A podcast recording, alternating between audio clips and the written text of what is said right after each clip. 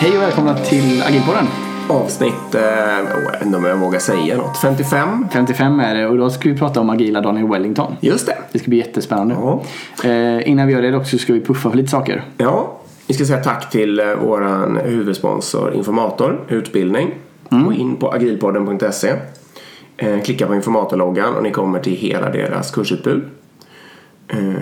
Välj och vraka, anmäl er och skriv Agilpodden i, när ni anmäler er helt enkelt. Det stämmer, och sen så finns vi på agilpodden.gmail.com och vi finns på Instagram under Agilpodden. Och gå in och köp vår bok också för guds skull, den heter Agile for Business och den finns på Instagram i bion helt enkelt. Då kan man klicka så hittar man den där. Och så får ni ge oss feedback på vad ni tyckte också.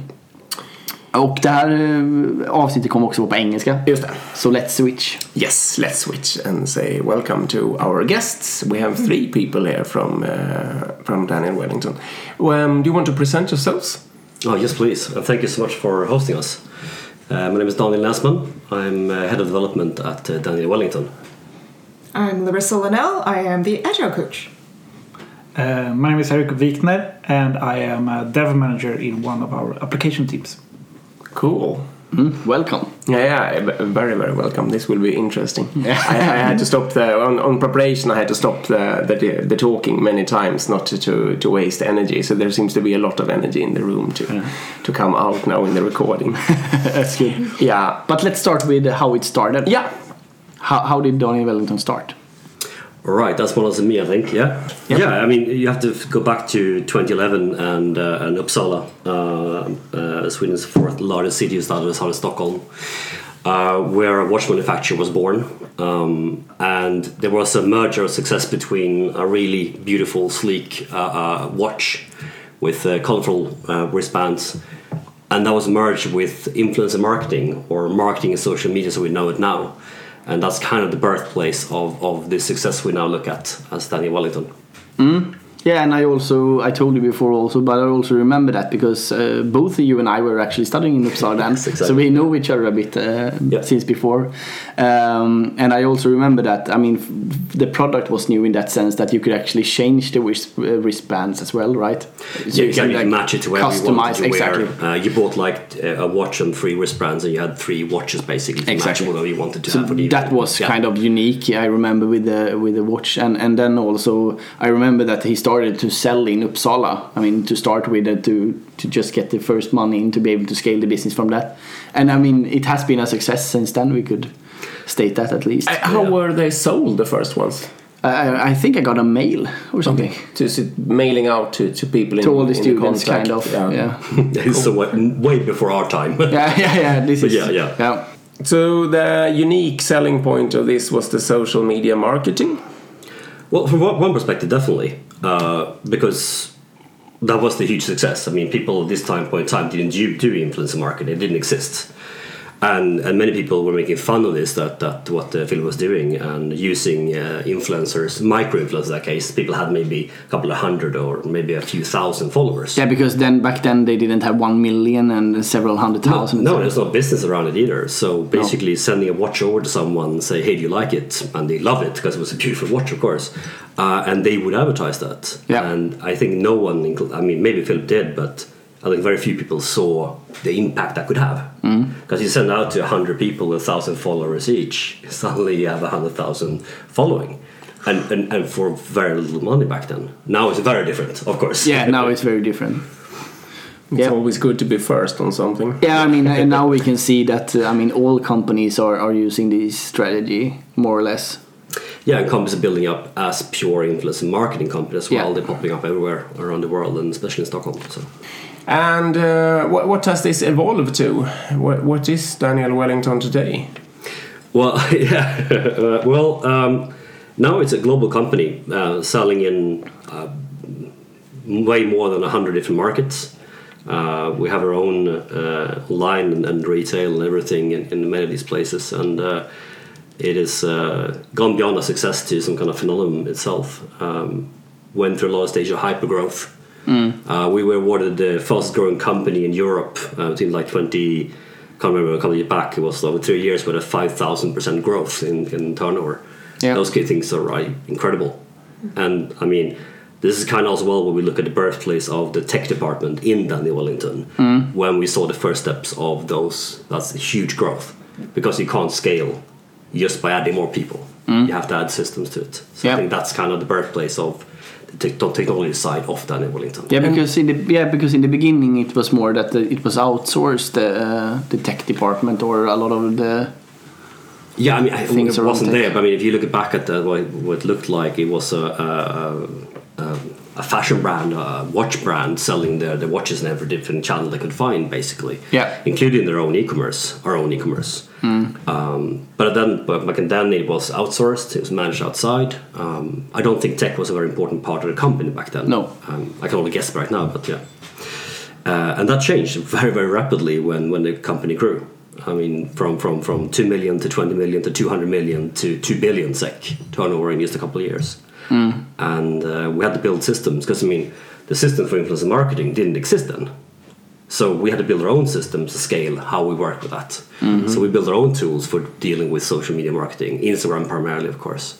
So how to coordinate with like hundreds or even thousands of different influencers based on a very small set of people actually knowing that business.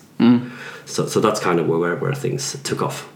And what year did that happen? So when did the tech department or tech's part of this start flying? I think it depends on who you ask. I think it comes through different phases. Yeah, I mean, from my point of view, looking back, when did you start? Yeah, our own tech department basically was founded somewhere around 2014, I would say. 2014, 2015, probably 3 years later when we kind of started building that. And that was also when you took control of your own e-commerce then? Yeah, so somewhere around there. We still had partners work externally. We had that up until early 2018 probably. We had some people involved in running certain parts of applications, but that's kind of where we started taking over ourselves to manage our own development and maintenance. I like that a lot. I mean, many companies are actually doing the opposite. Yes. I mean, doing outsourcing and trying to like, and I mean, we can see a lot of big companies within the fashion industry that is just outsourcing the development part and keeping their like architecture and kind of requirements centralized. Exactly. And then they just hope it will be done over there and come back as a good software kind of. Not a good way to do it, in my opinion. So. I like that you instead bring it back and bring it in that sense. It depends. Are you trying to make a product and sell it, or are you trying to communicate with your customer? Do you want to give the customer journey all the way through? Then you can't buy the systems. You kind of have to design parts of them. Yep, I agree. So, yeah, I think that's. Is all the tech that is created is everything only for internal use, sort of, or is there a tech product as well being sold? No, this is pure in-house for our own needs. Yeah. What we're doing. And also, I mean, that ties back to the company's hyper growth. I mean, the value here is maximizing that growth in the company and being able to communicate that message and continue growing, basically. So that's a primary purpose. But I guess that's also as for now. I mean, I guess the future could hold technical products and well, I mean, we built some world-class products. Yeah. But the question is it worth more to sell it than use it for ourselves? I don't know. That's not my decision to make. No, of course. I'm going to try to make sure we build it. We can just guess that could happen. Yeah. For sure. Yes. But then you also decided to start to use the cloud or using AWS, the Amazon Web Service. Yes, exactly. I mean, and that was a vision set pretty early as well, probably around 2014, 2015 perhaps, somewhere around there.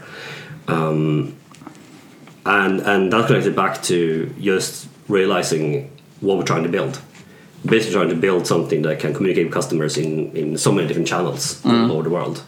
And to buy the solution or have it like in a classical solution with on-prem or your own infrastructure in general is just so hard to manage. You need such a huge organization to do that. So we opted for cloud, and specifically we opted very early to go serverless. Yeah, that's cool. Yeah, it is really cool and hard. yeah, for sure. But I mean, just interesting because I know, I mean, many companies are trying to do a kind of, especially if you had on-prem before, or doing a transformation in moving into cloud, kind of. And then it's tricky. I mean, how should you do that, and how can you do that? How was it that Daniel Wellington, was it like a top-down executive decision that we should go for AVS and that's it, nothing else, or was it more something that just grew? And well, the decision was made before I started, so I can't really say what the mindset was, but as I understand it, we basically decided this is what we want to do. Yeah, we want to build an organization where we can focus on building the solutions and less on like the infrastructure, everything behind that, like just maximize our value in that. Yeah. And also the value of building something which is the cutting edge. It attracts a certain type of person who wants to build that. That's true. Very few companies are building like a serverless architecture from scratch. So that's a really fun thing to do. And that's one thing that attracted me to the company, that challenge. Yeah. And I'm pretty sure for many other people as well. Yeah. But that is a clear statement today within the organization that everything should be more or less serverless. And you also said that you consider containers as legacy. Yeah, I think this phrase comes from our head of IT operations, Leskin, and he phrased the term, we consider containers legacy. Yeah.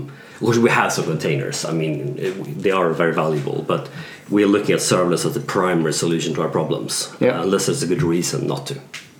But I mean, I would love to work for a company where containers is the legacy. Well, we are looking for people, you know. Yeah, exactly. No, but I mean that's just so far away from other companies that we have talked about. I mean, where we still have 95% of everything on prem, etc. We just had to check you. How long have you been? Has this been the strategy? Did you say that? Yeah, basically, I know exactly where. I mean, I probably this conversation when was going on for a while, but from somewhere 2014, 2015, probably when this was set. Even the serverless. Kind of looking back at the AWS journey. I mean, this was a concept back then. I mean, I started in 2017, mid-2017, and then we already had that strategy for 1.5 years, so 2015, 2014, somewhere around there. Because, maybe I can't ask you then, but there must have been some clever people sort of coming up with this. Absolutely. Because it must have been a very, to be a strategy. I mean, I can understand that, like experimenting in many companies, but setting it as the main strategy, you must have been very, very early. Yeah, I mean, that's early to do. I mean, if you start today, that will still be early, kind of. Yeah, sort of, exactly. In many companies. This is 4 years ago. So. It's impressive. Yeah, that's cool. Yeah. There is probably some sort of innovative culture behind here, I'm sensing. Most likely. brave. There's a lot of ways to phrase it. How many people work at Daniel Wellington? Well, the company as a whole is about 2,100 people right now. Majority of that is in retail. But in the tech department, we're about 170, 180 people. Split over two offices, so Stockholm, and we also have an office in Shenzhen in China. Oh, okay. So 110 people or so in Stockholm. Okay. And I guess, I mean, you're growing a lot, or... You're recruiting and growing, and we're constantly recruiting. Now it's more about refinement rather than mass recruitment. We never really did the mass recruitment thing to begin with. But, I mean, AWS development pool in Stockholm is not a big one. No. So trying to find people who are very knowledgeable in this is hard. Yes. Much easier to find people who wants to work in it. So you have to have that balance. You need both the drive, but you also need the experience. So I think we managed to leverage that. I think that's more a question for Eric, who actually works in the middle of it. Yeah, I think that was the hard, or has been the hardest part, to see how can we grow the tech department the same pace that the business is growing when we are focusing on serverless. To have people that know how are we going to build it, how are we restructuring the architect for it, because it's, as you said, it's quite new to start with. So how do we want to do it? So that has been the one of the challenges that we have, but I think we are on the right track to see. But I mean, you can also see it as an opportunity, because scaling is hard, and mass recruiting and everything often mess up the culture, or I mean it creates a lot of challenges. So I mean, in your this could actually be one way of actually hinder you from scaling up in very big. And it has been, of course, because if you do Java on-prem, then you can like recruit 400 people in a couple of in 1 year or so. It would have been the easy choice. Exactly. Maybe the right choice. Well, yeah. Who knows? I mean, it's hard. It's easy to be clever in hindsight. But it's been an amazing journey, and I mean, what we built as an organization is quite amazing, I think. Do you use consultants? Yeah, we have some consultants, and we try to have a mix between consultants and employees, okay. But we are now trying to focus more on find employees. But it can be hard to find the right persons that have the needs that we want and have the skill sets that we're looking for. So then maybe it's easier to find some consultants that maybe have tried it and so on. Cool. Shall we dig deeper into the tech part of this then? I think Eric is most curious about the organization, I sort of sensed, or no? Yeah. Shall we start there? Yeah, sure. Yeah. It's a fun part. How is the tech part of Daniel Wellington organized? Well, I mean, we try to mimic the way we build our solution. We try to mimic with the organization. So our teams are focused on a certain product domain, and then it's connected to like certain tech choices. So we have 4 distinct application teams building solutions used by customers or other departments, etc.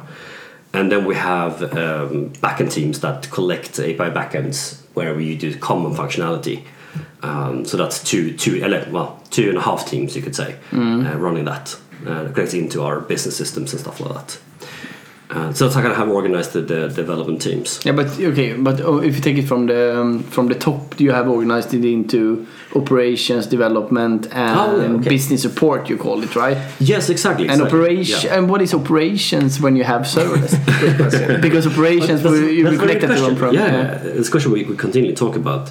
Yeah, so I mean, IT operations is one of the legs we have, and that contains certain areas of running certain systems, which are legacy systems, systems that are not part of this architecture we're building things in. We also have a kind of a platform team or AWS expert team called Cloud Operations. Okay. So they are kind of a resource for best practice. Yeah. They're a team that always tests the new things coming out from AWS and seeing how we could use that in application teams, etc. And also sorting IT support under that area, basically. Yeah, I see.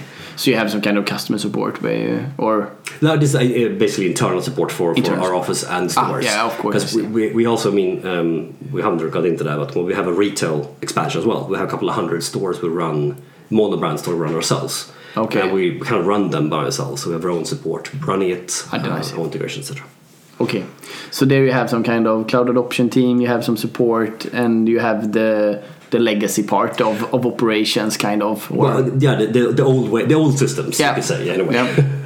And within development, then you have a lot of development teams, I guess. Yeah. So I jumped the gun there a bit. Yeah. So that's where we have the application teams building solutions, and we have backend teams building API platforms to integrate with to build those solutions. But are the teams like organized by the value they create, or by the flow, or are they more organized by competences or? They're organized to match a business value. Okay. Which in our case is the same thing as a business function. So we have a marketing tech team, we have a B2C online sales focused team, we have an offline sales. B2C is business to customer. Yeah, business to customer, sorry. B2B, business to business, and distribution retail is another team called offline sales, which is the team here Eric is responsible for. Okay. And we also have a team that focuses on logistics to manage our distribution. So have you tried to find like value streams, or how have you thought about that? Yes, so this is a conversation we have all the time. We always talk about how to organize and do things. And there are also challenges to it. In our case, we have fundamental systems, our ERP systems running Dynamics Nav, where we have some knowledge in-house, but also some partners outside. And those are also tied into every single value chain. So if you try and build a value flow, we don't have enough resources to satisfy all needs. It was very fragmented. But we try to build so the application teams deliver the full value, and they should not have to care about what's beneath that API layer, basically. So we're trying to achieve that by abstracting away the Okay. The real placement. But that's I see that's it's sort of a value-based organization. It is then. But then the question, then we can ask Eric here, the dev manager, do you have all competences within your development team to be able to deliver through the full value chain? I mean, do you have UX and test, QA? Exactly. Yeah, if we look to the application teams that Daniel mentioned, we usually have one or multiple UX designers. We have QA resources in the team. QA resources. We have backend and front-end developers. Then we usually have the product owner, and then in the team. Yeah, in the team, and working close to the team in the organization. Okay, yeah, cool. And then we have the team lead or dev manager also in the team. And then if we look to the pure backend team that we have, because they are a backend team, they don't need the UX designer. So then they have backend developers, they have UX designer, they have QA members, and they. So that's how we have structured it currently. It sounds modern. Yeah. To me, sounds modern and quite. Have you been somewhere else before? You haven't been there so long, but I mean, has there been a transformation done into this, or has it been like this when you set up the tech organization? Has there been a test group once upon a time? Like yes.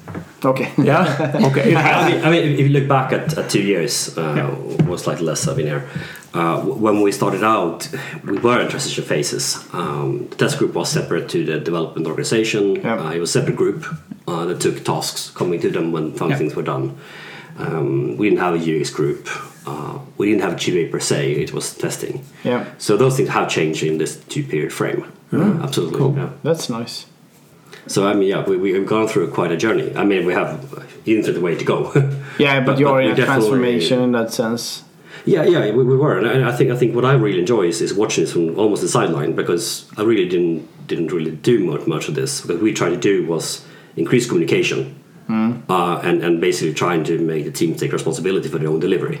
And they started making decisions by themselves, and then another team popped up, and they kind of just joined into it. UX was formed, and I was just engulfed into the development organization right away. So that's worked really well, I think. Because then you have something called business support also. Oh yeah, exactly. Yeah. And what is that then? Do you have operations that now we were talking about the development org, and then you have the business support. Exactly, that's the third leg. Yeah. So we're trying to do this in business support is to gather all the business close functions. So we have product leaders, product owners sit also in that division. Okay. That's their organizational belonging, so to say. Application specialists. But just a question then, because you said you had teams working for different business functions. One was the marketing, for example, but then the business or the product owner is not from the marketing division; it's from the business support division. Yeah, if you look at organization map, that's how it looks like. Yeah. But the same thing, QA is a separate team as well. So those are, you can call them functional domains or technical domains, perhaps. And some of them are represented by a real team, and some are more virtual. Okay. And then they all join their product team. So most members are part of a product team primarily. Okay. And then they also might have another team belonging, almost like a guild or something, but sometimes it's more formal, sometimes less formal. But who sets their salary? Typically it would be a team lead or manager that is, for example, a QA manager or a UX manager, someone who specializes in a technical domain. Okay, so you have the line manager on the tech, on the competence. You could say. I mean, the actual daily work happens in the product team, so that's what 95% of your time spent. But that's fine. That's fine. I just do because but then that means that as a dev manager, you are not line manager, or do you have people reporting to you? You set people's salaries. Yes. Yeah. So for me, it's the developers in my team that I have the responsibility for. Okay, but then the QA members, they have their own manager. Okay. Then I understand. It's a matrix. Well, whatever you do, it might work. Yeah, it might work. Depends. It depends. Everything always depends. Yeah. Okay. Cool. And do you talk about agile? we this is Agilpodden, so maybe we should come into that also.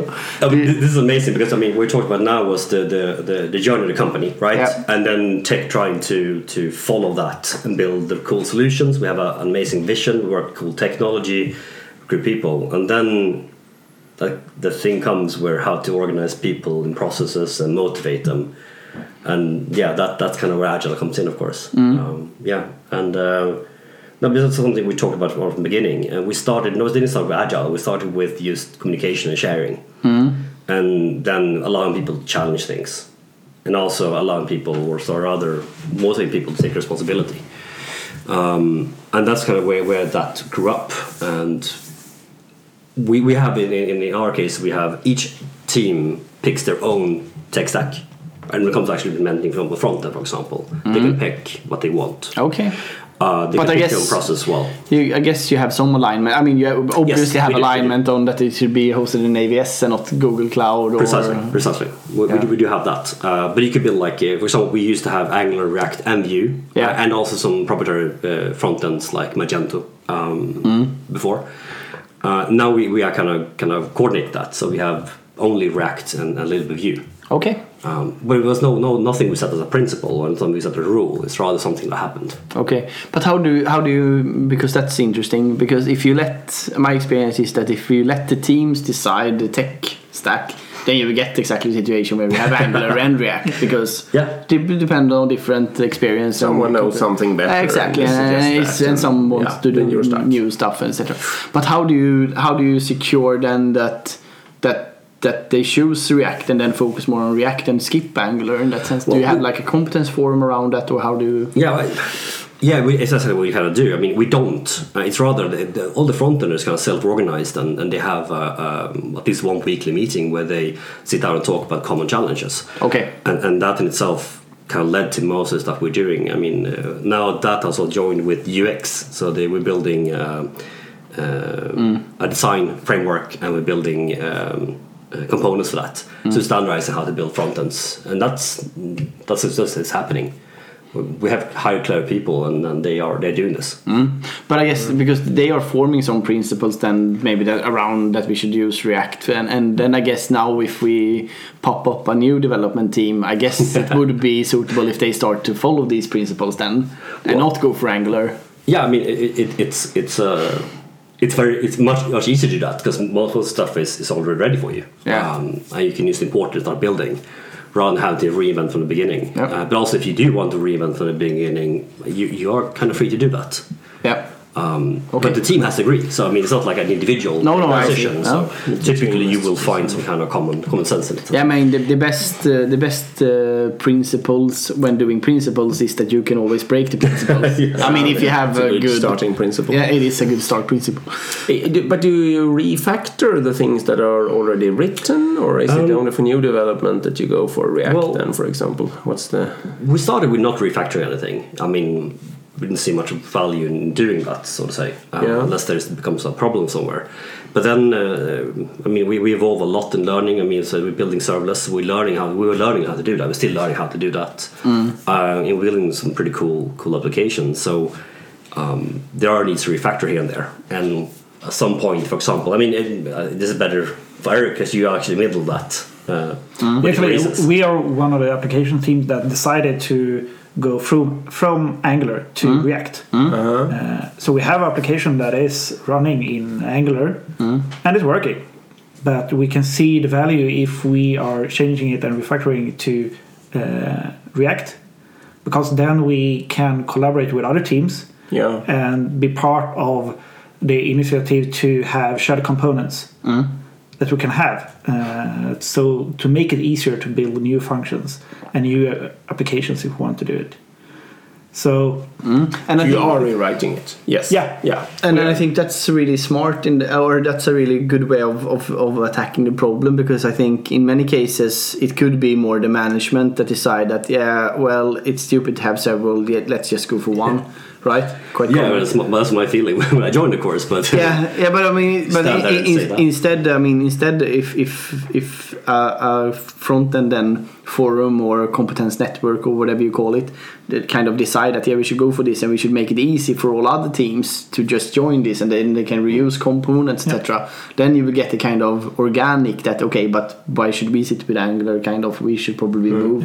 So that's another way of steering it. Yeah. And also if you have more developers that are working on the same domain, it will be easier to be able to try new cool things. Yeah. That's what we released. Okay, oh yeah, we want to do it, but it can be hard to get the whole team to try it. But then if you take some developers from different teams, then it will be easier to get the time to do it. Of course, yeah. The only problem with this is that it's even harder to find people with React knowledge than Angular knowledge. At least that's my experience. Yeah. It depends. But we also we invested. We took in some really good people, and we also invested in people who wanted to change from one framework to another. Yeah. We're giving them time. Go to conference, course, internal coaching, everything. Yeah. So we're giving that time to them to actually change if they want to, and that was very natural to do in this case. Cool. Yeah. Is it easy for you to recruit? Do you easily get a lot of people interested? Or? It was almost impossible when I started. It was a hard challenge. We're not a company talking much about technology itself, because that's not really. That's not core. The brand is the important thing, of course. Yeah. But to be able to facilitate and build something like what the world solution build, a global way of an omnichannel approach and retail expansion, we need a lot of clever people. So we started investing in this, and we built a talent acquisition department, which is doing. So we're an in-house recruitment agency.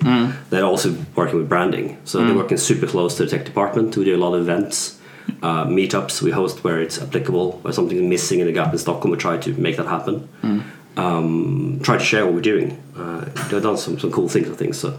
Yeah, and you are newly employed. Yeah. Yeah. So you have the experience, I guess, from the recruitment process and everything. How did you find this job, or how? They found me. Okay. I got a message around just before Christmas holidays, asking if I would like to come in. A little background of what exactly Daniel Wellington was, if I was interested to come in. I said sure, because I don't know, just seemed very nice. The little message that was sent out, so I was. Okay. I was enticed. But were you working in Sweden before, or? Yes. Yeah, you were. Yeah. Okay. I've only been here since August, so yeah, fairly new. Okay. But yeah, so I went. It was great. Met everyone.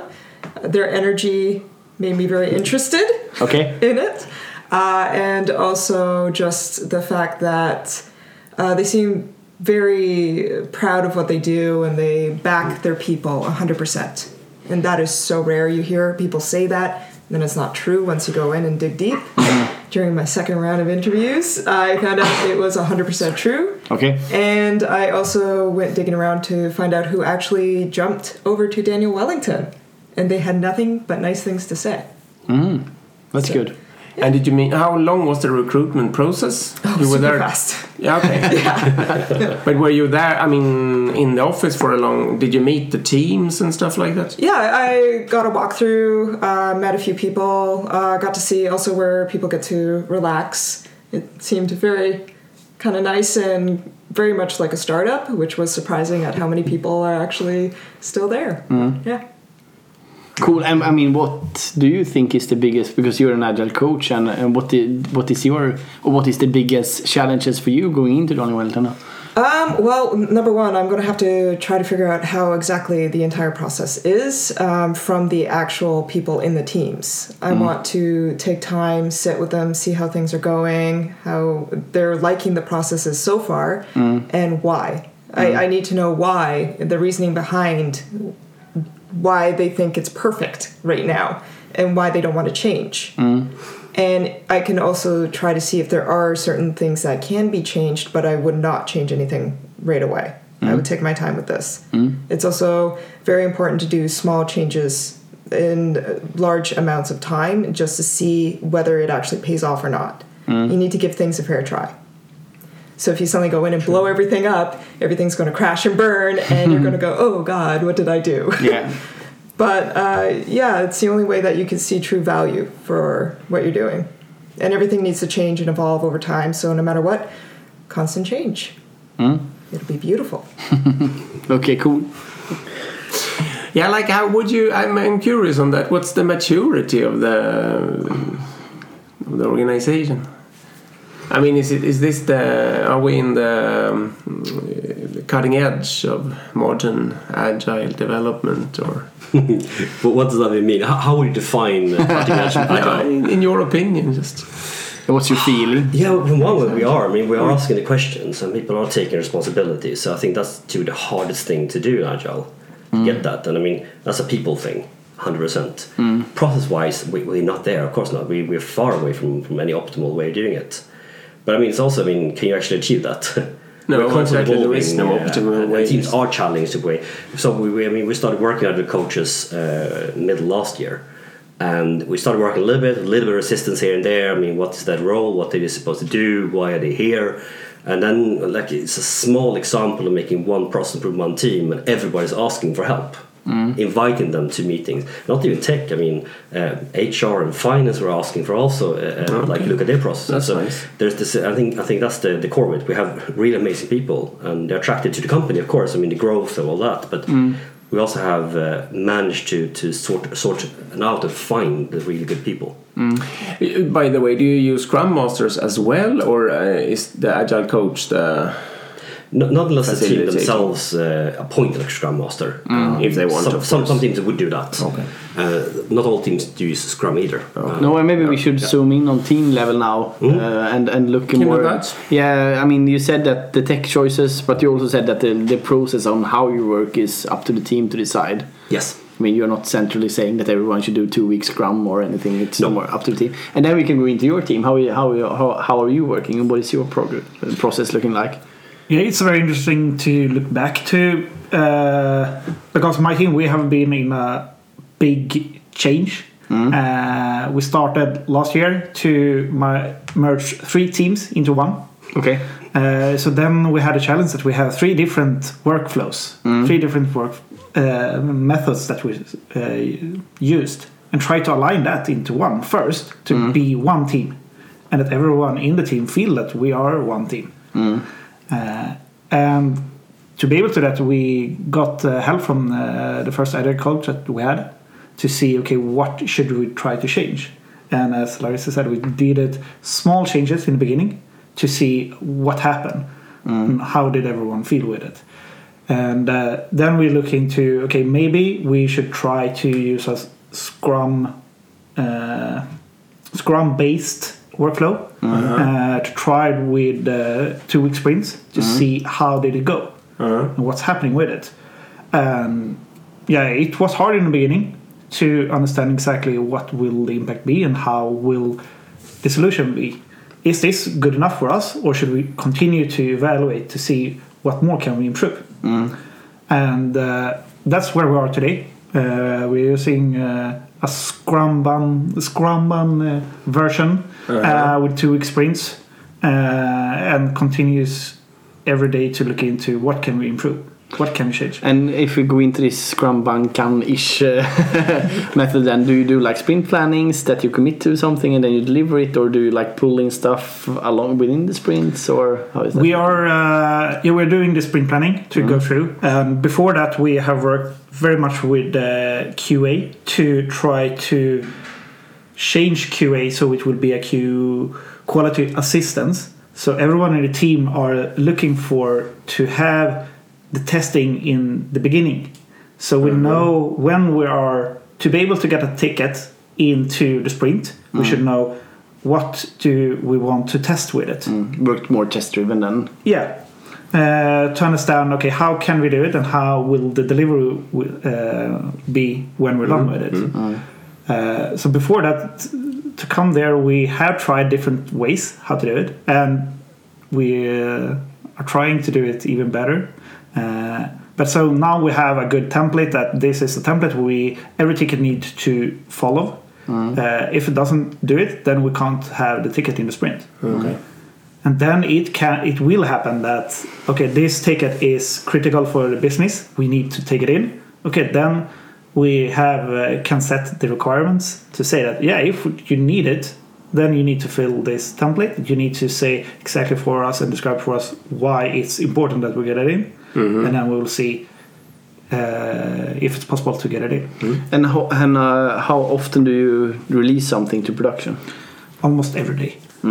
Okay, so when it's ready, no piling up. You just drop it. You have an automated CI/CD pipeline, or almost. We're working on it to get it better. We can always try to improve it. We started to get better test coverage, so we know and remove the steps from the QA to be the blocker before we can deploy it. So now in the QA are involved. So when a developer is done with a ticket, they pair test it with the QA to verify that, okay, we have everything that we want, and verify that it's what we want to, the function that we want to build from the ticket. And when we've done it, we can deploy it all the way to production in front. Cool. That's nice. Yeah, that's very nice. And are you working with like feature toggling in then, or is everything just going out to the one who is using it? Or? That's very interesting because we have just started with the feature toggling. So we're trying to toggle everything. And if we found that you have a function that you are dependent on something else, so you can't deploy it because you need something, then we evaluate why do you need to do it. Is this ticket the right one? Or do you need to create so we can toggle it on or toggle it off? How you want to do it to be able to deploy everything. So the main thought is that every ticket should be able to go to the production without anything else. And do you have an agile coach also, like connected to your team, or are you more? Currently not, but maybe when Larissa starts, we will see. Because you will jump around the different teams, or I'm going to be just checking every single one out. Okay. Be that little creeper just watching for a bit and then start communicating with them a bit more. Yeah. Okay. And I don't know if I believe that you should have agile cult in a specific team. Because if you do it, then you're locked into your needs.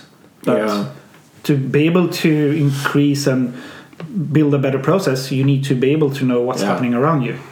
So then it's better to have an agile coach that can go around and see, and then, okay, we need help in my team to do this. Yeah, and then you can dig in for a while, and then can go on. Yeah, I agree completely. Yeah.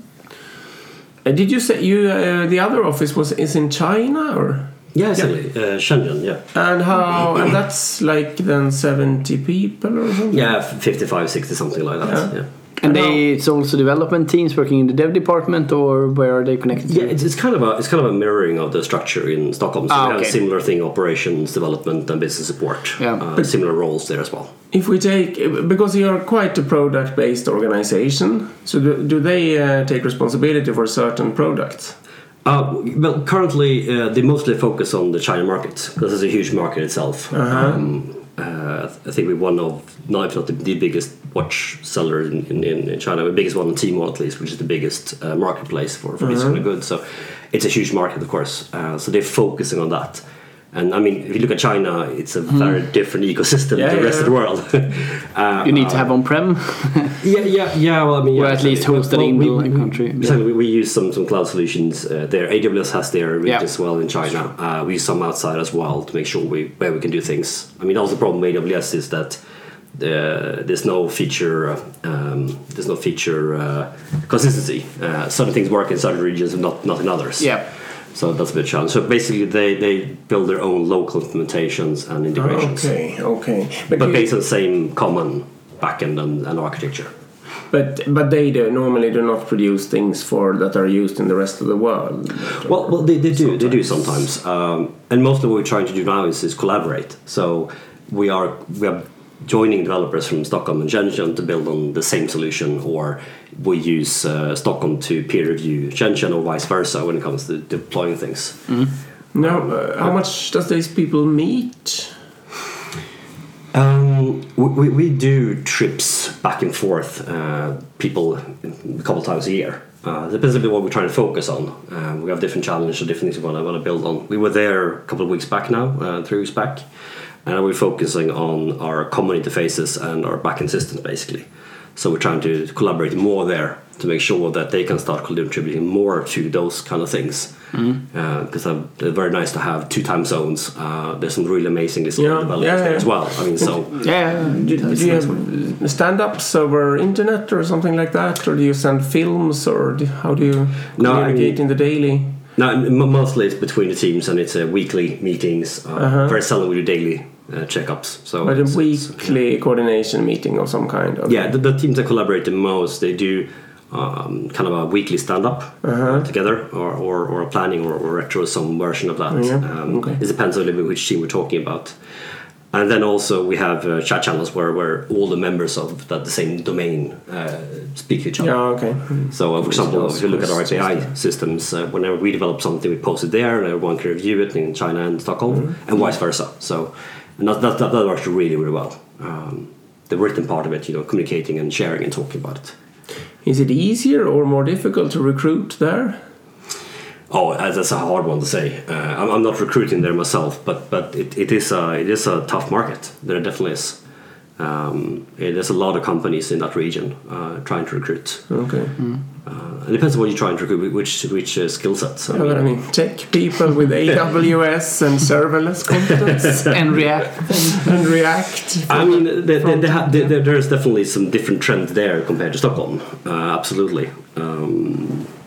But it also kind of matches very well with the solutions you want to use there. So it's easy as long as you stick to that. But you want to find the global resources, it's a little bit trickier. Okay. Absolutely, yeah. Interesting. I mean, all the cloud is much cooler than AWS in China, of course. It's also an amazing platform itself. How do you work with leadership? I mean, are you reporting to Daniel then, or yeah? And do you have management teams, or how does it work? So basically, the IT development division, if you look at that specifically, is basically run by me together with all the dev leads. And how many dev leads do you have then? So we have 7 currently. And also the QA manager, in this case, is part of that group. Okay. And to make it more complex, our meetings for this group actually includes UX, operations, those kind of roles as well. So leaders come in from that. So we try to group together, talk about stuff. And how do you work with, leadership in an agile world? And I talked about servant leadership, and how do you promote teams and build successful teams, etc.? Yeah, it's a bit hard to say. I mean, I listened to the Agile Leadership podcast you made, and I think an amazing conversation. It's a bit hard to find sometimes, I think. I love some of the ideas of using the iterative work and try to improve things one step at a time, those kind of things. But if you look at leadership style, servant leadership all the way, coaching mentality, that's what we're trying to do. Now, it's very different for the dev leads. Eric is in the team. He's also a technical leader, not just a people leader, so to say. So that's a bit different role, of course. And do you have a development background, or what kind of background? Yeah, exactly. I started at Daniel Wellington as a backend developer. Okay. And then for 2 years, I have done a small journey, and now I'm the dev manager. But do you still do development, or? I want to do it, but currently I don't have the time. Because you're sitting in management teams with meetings all the time. Yeah. Answer all the questions. Exactly. But I hope to do it, and everything depends a little bit if it's possible to do it. Yeah. How much time you put on processes that you need to change and adapt, how much of that can you take help from the team that you actually have? Because I am the dev manager, I don't need to take all of that. I can take help from the developers to do it. And then from that, see how much time I will get to be able to do some coding. But I try to go through some of the pull requests that come to see to keep me up to date on what they are doing, because if I understand what they are doing and involved in the decisions, and when they are talking about how to implement a new function or try a new service, for example, then it would be easier for me to help them, to coach them, to see what can we do. And how do you connect that to your kind of leadership then with tech choices and everything? Are you involved in that as well, or are you? No, not at all. I don't involve myself whatsoever in the tech choices. I more try to coordinate, communicate, and focus those kind of things. We have architects, we have experts in AWS, we have brilliant developers and dev leads. So I can't add any value to those decisions, I think. But I can help facilitate them, I think. And how do you do then with the classical problem when you have a new business value and then you need to have like 8 different teams to deliver together? I mean, because you have some kind of product managers. I guess. What on earth does the product managers do in this organization? Yeah. All right. So first of all, because from what you described, and then you add that, and then there are project managers. It's sort of surprising or unlikely. I know where you're going for there, and it is in a way, yes. But the way we look at it, we have our product domains, and those are a certain business need. A certain marketing, online sales, etc. And we have different regions. We have China, for example, and we have the global development organization, different perspectives. But a lot of times we have to develop things that are involving both those domains, for example, or we have to involve a lot of other parties. For example, if you do an integration with a payment solution in Indonesia, or you have to do some kind of... and then there's a lot of work around there. So it's regular... Okay. In some case, some of the work is regular project lead work in an organization, and some of it is technical product leadership. So it's both of those types of versions, and in the case of technical, then also usually architects will be involved in that. Because anyway, where it spans, let's say we'll have 3 teams involved, then typically we'll have a product leader to coordinate between them. Okay. So that's kind of where they come in. But no scaling agile, at least on the horizon. No, I don't think so. No, oh, good. Or you chose there to tell us. Exactly. Did you see the picture I put on Instagram today? Yeah, I sent it to you. It was really fun. Yeah, it was very fun. It was a big picture of the safe framework, and then it was like, I found the customer. It was a really small figure in the... Our reputation is very strong, because on the release party for the book, we were standing and saying hello to people, and then we asked, what do you do? And then the 2 people come in and they don't really dare to tell us what they do. Yeah. And then they were release train engineers. We are kind of working with what are you doing? Release train engineers. And I was like, no. But it's funny, it's a solution to a problem that it's one solution to a problem that all scaling companies that use agile things, right? Yeah. Coordination, prioritization, all those kind of things. Yes, I had this discussion 6 hours ago with one of my colleagues. Yes. But our solution probably is not to grow that much that we will face the big problems. Rather, we can solve the complication. That's kind of our solution. You also have tried to be product based, and to have all the competences on the team. Yeah, so many of the features, obviously. Yeah, and just to have use in one team or few teams. Yeah, and also letting go of process and let everything work as they want, etc. That's going quite opposite of what they are suggesting. What about how do you nurture the culture? Do you have some specific... That's something we have been behind of, can I say.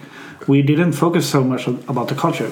But since 4 or 5 months ago, I think, we started our tech culture club, where we have people from different teams that are sitting together to see what can we do to improve the culture. Okay. So we can say you have an active culture work, actually, where people can... Is that anyone who wants to can join? Yeah. And see how can I contribute to the culture, or what kind of things do I want to do? Yeah. Okay. How is it with outside tech then? So this is specifically a tech culture, like a subculture. Yeah. We have an amazing culture at DW in general. We do a lot of activities to bring people together. We have 6 different floors sit on in central Stockholm, so we have to do things to kind of group people up. So we have we meet every Friday, we have a party every month, we have breakfast every morning, so people typically mix up then. A lot of events and stuff like that we gather up. Do you have some words that you are following, like a vision, or something like that? We have many different ways of phrasing that, but when we have our own, motto is challenge it, own it, win it. I mean, that's challenging. Challenge it, own it, win it. Challenge. So that's kind of like to symbolize our drive and taking responsibility and pushing through and delivering on that, and then like taking that success as well. Okay. So that's part of it.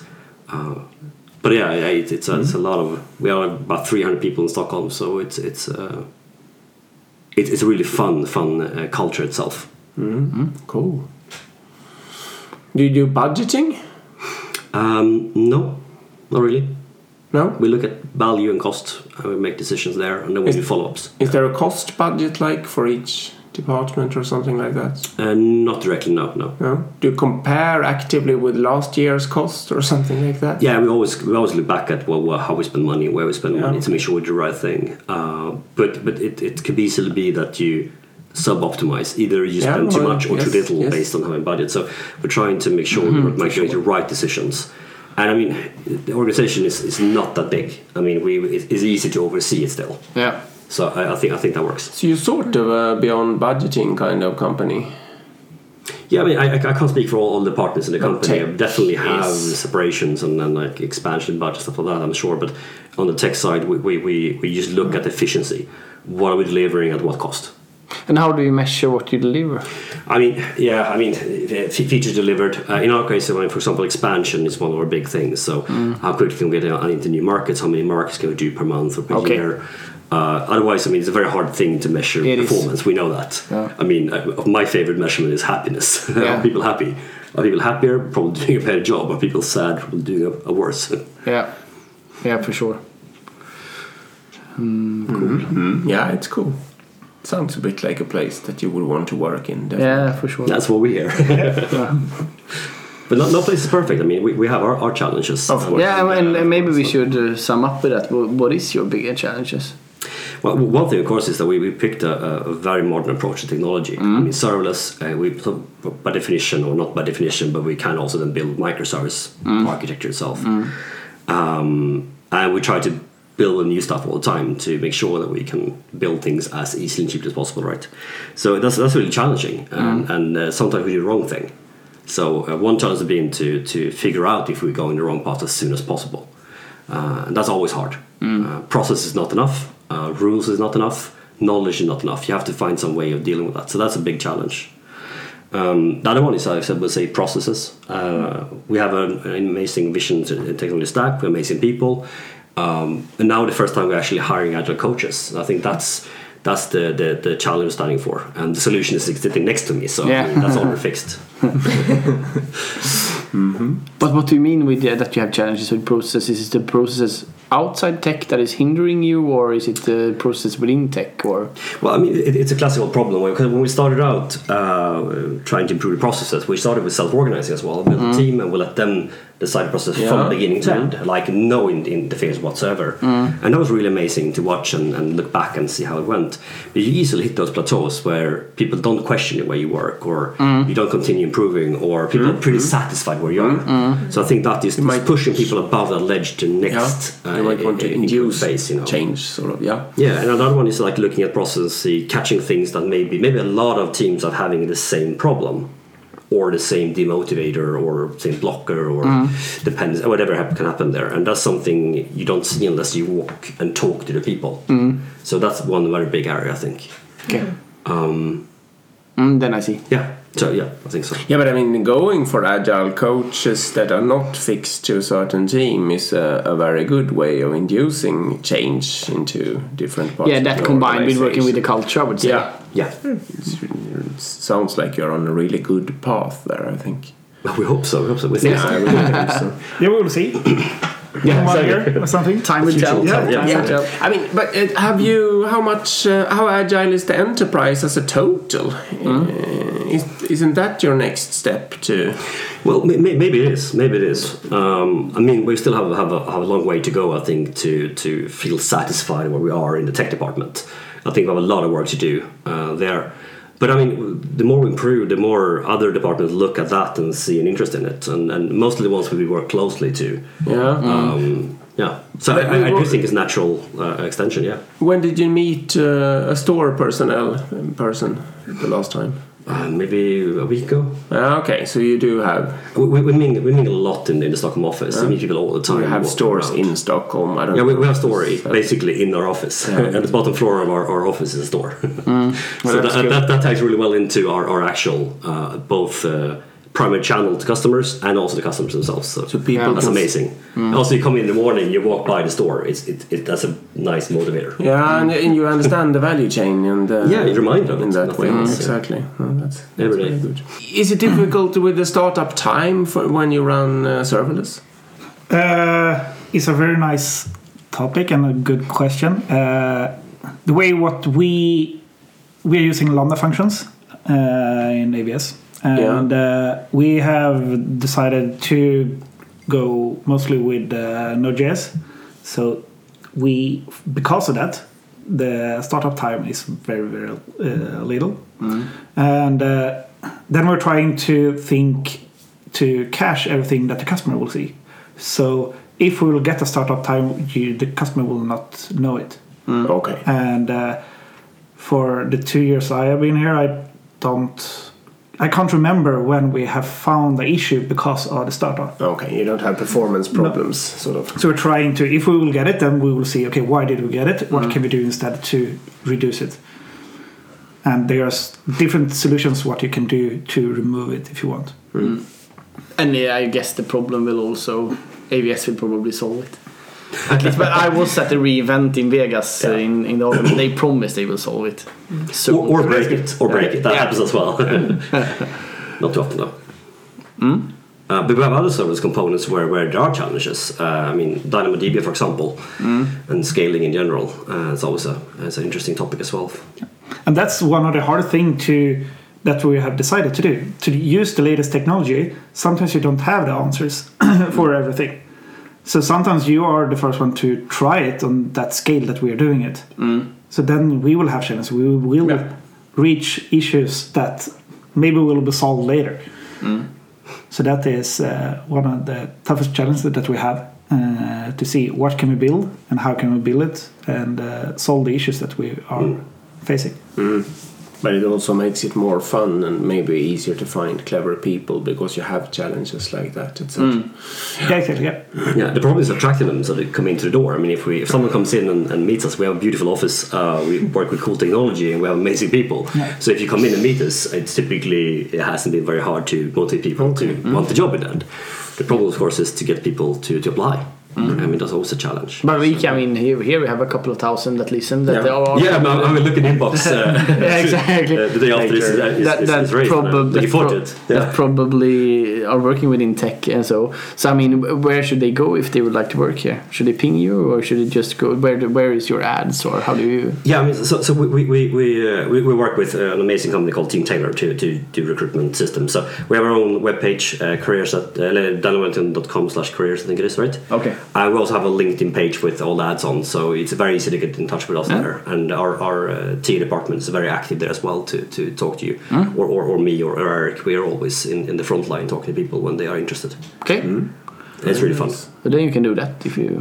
Yeah, please do. What should we do? We did it in the beginning, I guess. What do you want to tell people to buy the book? And I mean this episode is in English also, so we can also say that you can buy the book at Amazon.com. Yes. So you can, wherever you are in the world, you can buy it also. Yes, definitely. Yeah, so that's good to know. Yeah, okay. But otherwise, I mean, if you have any questions or anything, just email us at agilpodden@gmail.com. And thanks for coming. So much for coming. Thank you so much. Thank you. This was really fun. Yeah. Thank you guys. Thank you. Thank you, Informator, and thank you to everyone who's listening. Yeah. Bye bye then. Bye bye. Bye bye.